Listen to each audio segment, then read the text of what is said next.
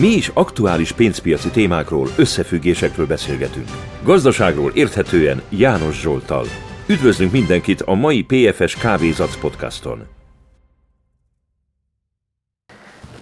Nagyon-nagyon érdekes szituációk um, jelennek meg így a mindennapi munkába, a tanácsadók életébe, és um, ez, ez véleményem szerint ügyfeleknek is érdekes, hogyha hallják így a, hallgatják a podcastot. Évtizedek alatt kialakult a pénzpiacba az a szituáció, az a helyzet, hogy nagyon sokszor ügyfelek akkor adták oda a pénzüket, akkor ültek le tanácsadókkal beszélgetni, hogyha ez nekik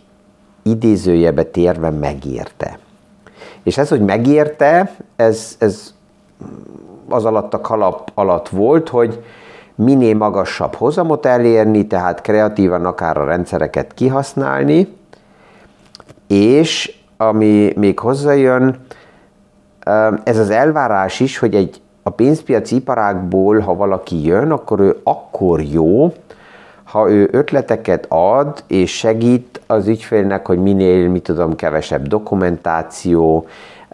a háttérinfókat megnyitani csak minimális szinten, és, és pluszba még kreatív ötleteket is adjon ez a pénzügyi iparágba dolgozó, hogy adót tudjunk elkerülni, amit esetleg fizetni kellene, az minimális legyen, és ez a kép nagyon sokáig tartotta, és tartja mai napig is magát. Um, és, és hoz egy, egy következő érdekes feszültséget. Ugye nem egy országban, különböző európai országokban mozgok, és ez látható, hogy a, a transzparencia, a piacnak a változása az nem mindenütt egy, egyformán fejlődik, hanem nagyon különböző szintűek a, a további és további fejlődések és egy jó ideig még, még, még az is megvolt, ez egy generációnak is részbe egy kérdés, ezért is nehéz nagyon sok esetben a generáció átadás, mert a fiatal generáció egy egészen más világot talál, kiegészíte ESG témákkal, transzparenciával, um, sokkal, sokkal nyilvánosabbá tett üzleti modellekkel, és vannak az idősebbek, akik még abban az időben nőttek így bele, hogy hogy itt, itt ott egy picit seftelni, ott üzletelni, itt a rendszereket kihasználni. A nemzetközi pénzügyi tervező képzésekben újra és újra a transzparencia, a compliance, az etika témákat tartom én meg. A Kremzi Egyetemen is ugye a, a menedzsmenti fejlesztésben, ahol az egész transformációról beszélünk, az ESG elvek implementálása, ott is az etika megjelenik, és az érdekes az, hogy mikor az etika kérdésről beszélgetünk, akkor az egyetemistáknál is, nagyon hallgatóknál is hamar jön az a, az a vita, hogy hol van az a határ, és mennyire szűk az a határ, amelyik még az a kreatív rendszereket kihasználó rendszerek mellett okoskodó,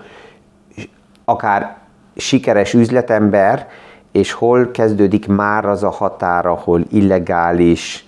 um, nem azt mondom, hogy kriminális, ahol az is a kérdés, hogy hol kezdődik a kriminalizálás, ugye, tehát um, hol vannak azok a szürkebb, illegális üzletek, és, és, és hol van ez a határ, meddig még sikeres üzletember és rajongók, és uá, um, és sokan eh, ha fel is tették a kérdést régebb, hogy honnan vannak az eredmények, akkor elfogadták azt, hogy ez semmi közöd, vagy ez az én dolgom, vagy, vagy ja, el is rejtve az intranszparenciát. Ha már megnézzük ugye azokat a témákat is, amit hetente egyszer szétszedünk, az ESG, az, az sok mindent a régi modellekből megkérdőjelez, a transzparencia feldob egészen új megközelítéseket. Vegyünk csak egy fogalmat, ez a KYC, know your customer, tehát ismerd meg az ügyfeledet. Jön a pénzpiaci iparágból, ahol um, az elvárás az, és felügyeletek ma ezt előírják, elő is írják, hogy a, a pénzpiaci világba dolgozó az nem csak eladhat az ügyfélnek egy bármilyen terméket, hanem azelőtt egyszer az ügyfélnek a hátterét, az anyagi struktúráját, a helyzetét meg kell ismerje, nem csak abból a szempontból, hogy megfelel esetleg az én termékem, amit neki el szeretnék adni, hanem abból a szempontból is, hogy az ügyfélnek az egész helyzete, anyagi háttere az, az, az mennyire stimmel, mennyire, mennyire logikus, hogyan vannak, milyen pénzmozgások, és, és ez kiterjesztődik a pénzpiaci iparágról minden üzleti vállalkozásra, minden szolgáltató vállára, akár um, azzal is, hogy feljelentési kötelességek is vannak mögötte, és hogyha egy pénzpiaci iparágban dolgozó feltűnő pénzügyi tranzakciókat nem jelent, akkor ezzel ő saját magát hozza problémába, vagy akár, hogyha kreatívan hozzájárul ötletekkel, a rendszerek kikerülésére adó fizetések lehetőségeit, búvó lyukait találja meg, akkor ez is kriminalizálva van ma. Tehát ez egy egészen érdekes téma, és ezért is kezdtem ezzel, hogy ez egy, egy ilyen feszültséget dob fel, és itt én azt látom, hogy szinte mindenki saját maga kell eldöntse, akár a, az iparágban dolgozó szakértők is, hogy hol van az a határ, amit én magamnak is akár megfogalmazom, mert megvan egy, egy törvény által megszabott, és, és a rendszerek, a szabályzás oldaláról megszabott keretek, de ezeknek a, a határai akár, hogyha valaki nagyon akarja, akkor gumiparagrafusként is ide-oda mozgathatóak, és itt jelenik meg az emberi tényező. A fő kérdésem az, hogy a mesterséges intelligencia, hogy jön egyre inkább be ugye a rendszerekbe, a mesterséges intelligencia képes azt a rengeteg információt feldolgozni, amit ugye ügyfelek is megkapnak, és ezt látjuk, hogy egy normális ember a rengeteg információt, főleg, hogyha nincsen előképzése, akkor nem is tudja felhasználni, nem tudja, hogy hova tegye, túlterhelt, és hogy ezt a, a, az AI rendszerek, a, a mesterséges intelligencia rendszerek hogy fogják használni, hogy fogják beépíteni, hogy fognak arra reagálni, hogyha régi ilyen alapjában lényeges információval nem rendelkező, vagy intranszparenciára ráépített seftelés összehasonlításba kerül, egy egészen más um, uh, gondolkozásra ráépített üzleti modellekhez, hogy ebben mi lesz, ez még egy érdekes kérdés. Az Apple oldaláról is megjelent most a, a napokban hivatalosan is az az információ, amit ugye egy pár elemző már jelzett, hogy Apple az úgynevezett ilyen fekete lovak közé tartozik, Black Horse, mert 24-25-re Apple tervezte már, szinte utolsóként a nagy big tech cégek közül, hogy a mesterséges intelligencia stratégiáját bemutatja. És úgy tűnik, hogy Apple azon dolgozik, hogy pont a kritikus pontját a mesterséges intelligencia modelleknek másképp oldja meg, mint a többiek. Ott általában az adatvédelem kérdése egy kritikus pont, mert ugye az adatokat valamilyen külső tároló rendszerekbe vagy feltolgozó rendszerekbe eh, kell feltöltsék, és ezt kritikusan látják az adatvédők, és Apple-nek akkora az univerzuma, már az iPhone-ok, az iMac-ek, a, a más um, iWatch és különböző eszközökkel, hogy Apple-nek sikerülhet a mesterséges intelligencia modellt a saját zárt univerzumába feldolgozni, plusz a csippeket annyira erős szintekre fejlesztik tovább, hogy nagyon sok esetben sikerülhet felhő nélkül és a gépekből adatkivonás nélkül a mesterséges intelligenciát egyedileg a végfelhasználónál hagyni, hogy csak az ő gépe vagy az ő szerkezetébe ez benne legyen. És ez erre egyre gyakrabban meg fog jelenni. Most a másik ilyen érdekes bejelentés az Alexa rendszerrel kapcsolatban volt. Ugye az Alexa ott van egy pár háztartásban, és már most egy páran beszélgetnek Alexával, az év folyamán az van tervezve, hogy egy abó verziója jelenik meg Alexának, és ez az abonens verzió, ez ki lesz egészítve mesterséges intelligencia technológiával, tehát akkor Alexa nem csak a kérdésre egy választ ad az adatbázisokról, ból, ami rendelkezésére áll, ahova oda van csatolva, hanem akkor Alexa elkezd kreatívan a rendelkezésé álló anyagokból új, um, új információkat összeállítani. Ez egy nagyon érdekes következő uh, uh, lépés lesz ebbe az egész dimenzióba. Hogy mennyire bizonytalan a piac, ezt szinte napi szinten látjuk pillanatnyilag. Az egyik nap olyan jelentések jönnek, amik azt mutatják, hogy a negyedik negyed év gyengébb, és a kilátások is gyengébbek, és erre fel a következő nap jönnek olyan bejelentések, ami a negyedik negyedévet elég jó a helyzetbe hozzák, és a kitekintések is pozitívabbak. Így volt ez a tegnap. Richemont és um, uh, Louis Vuitton jöttek ki számokkal, és ez azt mutatta, hogy mégis a forgalom a negyedik negyedében jó volt, akár Kínába is. A kérdés az, hogy mindig, amikor Kínából ilyen pozitív jelek jelennek meg, akkor ezek csak ilyen szalma láng szerint rövid füstök, vagy elindul egy stabilizációs folyamat is. Technika oldalról érdemes azt figyelni, hogy mikor indul el az az idő, hogy egyre gyakrabban magasabbak a mélypontok visszakorrigálások után, és elkezdenek magasabb lenni a csúcsok, miután azután jön a korrekció. Ebbe a kérdésben van benne most a kínai piac. És um, uh, ha megnézzük, akkor alapjában az úgynevezett leg, leggyakoribb fogadás az amerikai befektetőknél uh, két, két témára koncentrál. A leggyakoribb az első helyen ez a az úgynevezett most crowded trade, a big tech cégek, de a Magnificent Seven, tehát a nagy vagyonkezelők tovább is a, a big tech cégeknek a további dinamikájára pozícionálják magukat, és emellett a második most crowded trade, ez a short China Tech. És erről az összehasonlításról már egy párszor beszélgettem, hogy tíz évet nézve az amerikai technológiai szektor összehasonlítva a kínai technológiai szektorral radikálisan eltér egymástól. A bizonytalanság Kínával szemben megvan, de hát pont ilyen bizonytalansági helyzet általában alapozza azt meg, hogy a piac fordulni tud, és ezt nem harangozzák be. Tehát az, hogy a piac fordul, az, az nem úgy történik meg, hogy akkor ma most van egy bejelentés, hogy na, elértük a mélypontot is, itt most elég, és akkor mindenki kezdjen el vásárolni, hanem pont ezekről a mélypontokról lassan kezd el a piac stabilizálódni, és amikor egy bizonyos szintet már elért, és a széles média is arról kell, kezd írni, hogy na a piac egy bizonyos irányba fordult, akkor általában már egy jó része annak a reggelinek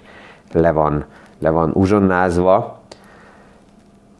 és itt is azt látjuk, hogy ugye a negyedéves jelentéseknél két dolog feltűnő. Az egyik, hogy a negyedik negyedév úgy tűnik, hogy sokkal erősebb Amerikában a gazdasági alapok, mint amit eddig eh, sejtettünk, vagy a piac prognosztizált. A legaktuálisabb számok szerint 2,4% plusz a növekedés nem az egész év alatt, nem, hanem csak az utolsó negyedévben. Az utolsó negyedév, ez azért érdekes, mert ebben a negyedévben voltak a kamatok eddig historikusan a legmagasabbak, mint akár hány az előtti negyedévben. És ebben a negyedévben szivárgott az a kép is a piacba be, hogy esetleg eh, vízióként 2024-ben lesznek kamatcsökkentések, de hogyha ezt a 2,4%-ot elméletileg az egész éves növekedésnek alapjaként számítanánk, akkor ez több mint 9% lenne, 9,6, 9,4, és ez durva, ez egy olyan szám, ami normálisan emerging market, vagy kínai kreatív számok növekedése volt, és ez a növekedés Amerikában azért fontos és lényeges, mert ez stabilizálja főleg a piacot az eladósodási szint szemszögéből. Angliának és Amerikának az elmúlt évtizedekben újra és újra és újra sikerült, főleg problémás helyzetekben, vagy amikor változásról volt szó, akkor eladósodni, de az eladósodási problémákat általában mindig a növekedéssel oldották meg. Az eladósodás az olyan regióknak, olyan országoknak probléma, ahol nincs növekedés. Tehát ebből a szempontból nézve ugye az amerikai modell megint felmutat egy pár olyan paramétert, ami érdekes. Az egyik oldalról, hogy a krízisre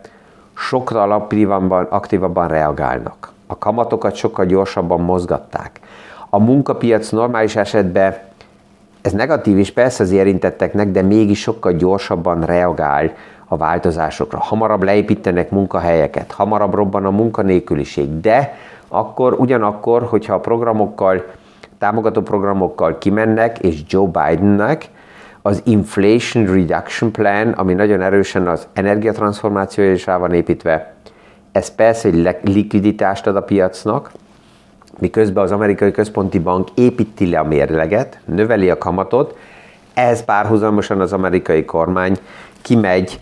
um, uh, adóságokkal, kimegy azzal, hogy különböző likviditási programokat ad a piacnak.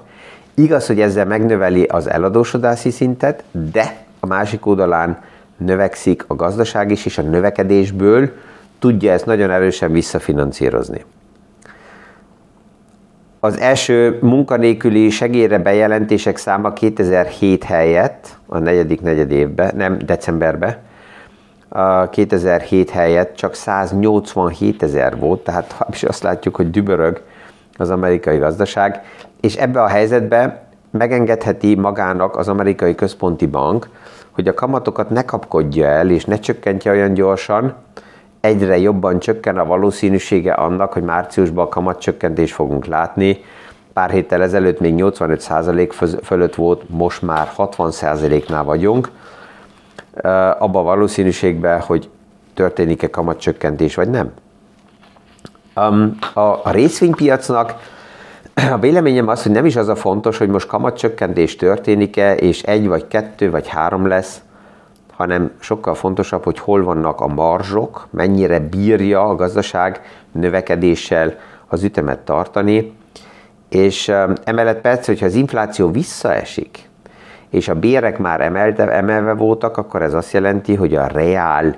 fizetések, vásárló ereje növekszik. Ami megint jó a gazdaságnak, tehát ez azt jelenti, hogyha az infláció visszacsökken, és ezen a szinten meg tudnak maradni a bérek, akkor kamatot nem is kell csökkenteni, mert a fogyasztó azzal, hogy nagyobb a vásárló ereje, a gazdaságot tudja támogatni.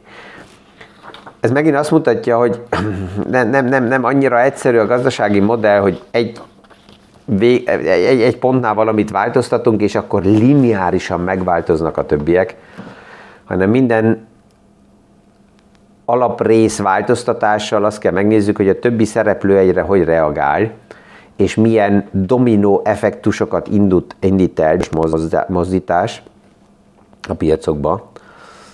Ez az, ami nem teszi unalmasá az egész témakort, ezzel ezt a hetet megint le is zárom, és megyünk nyugodt hétvégébe, akinek lehetősége van síelni, annak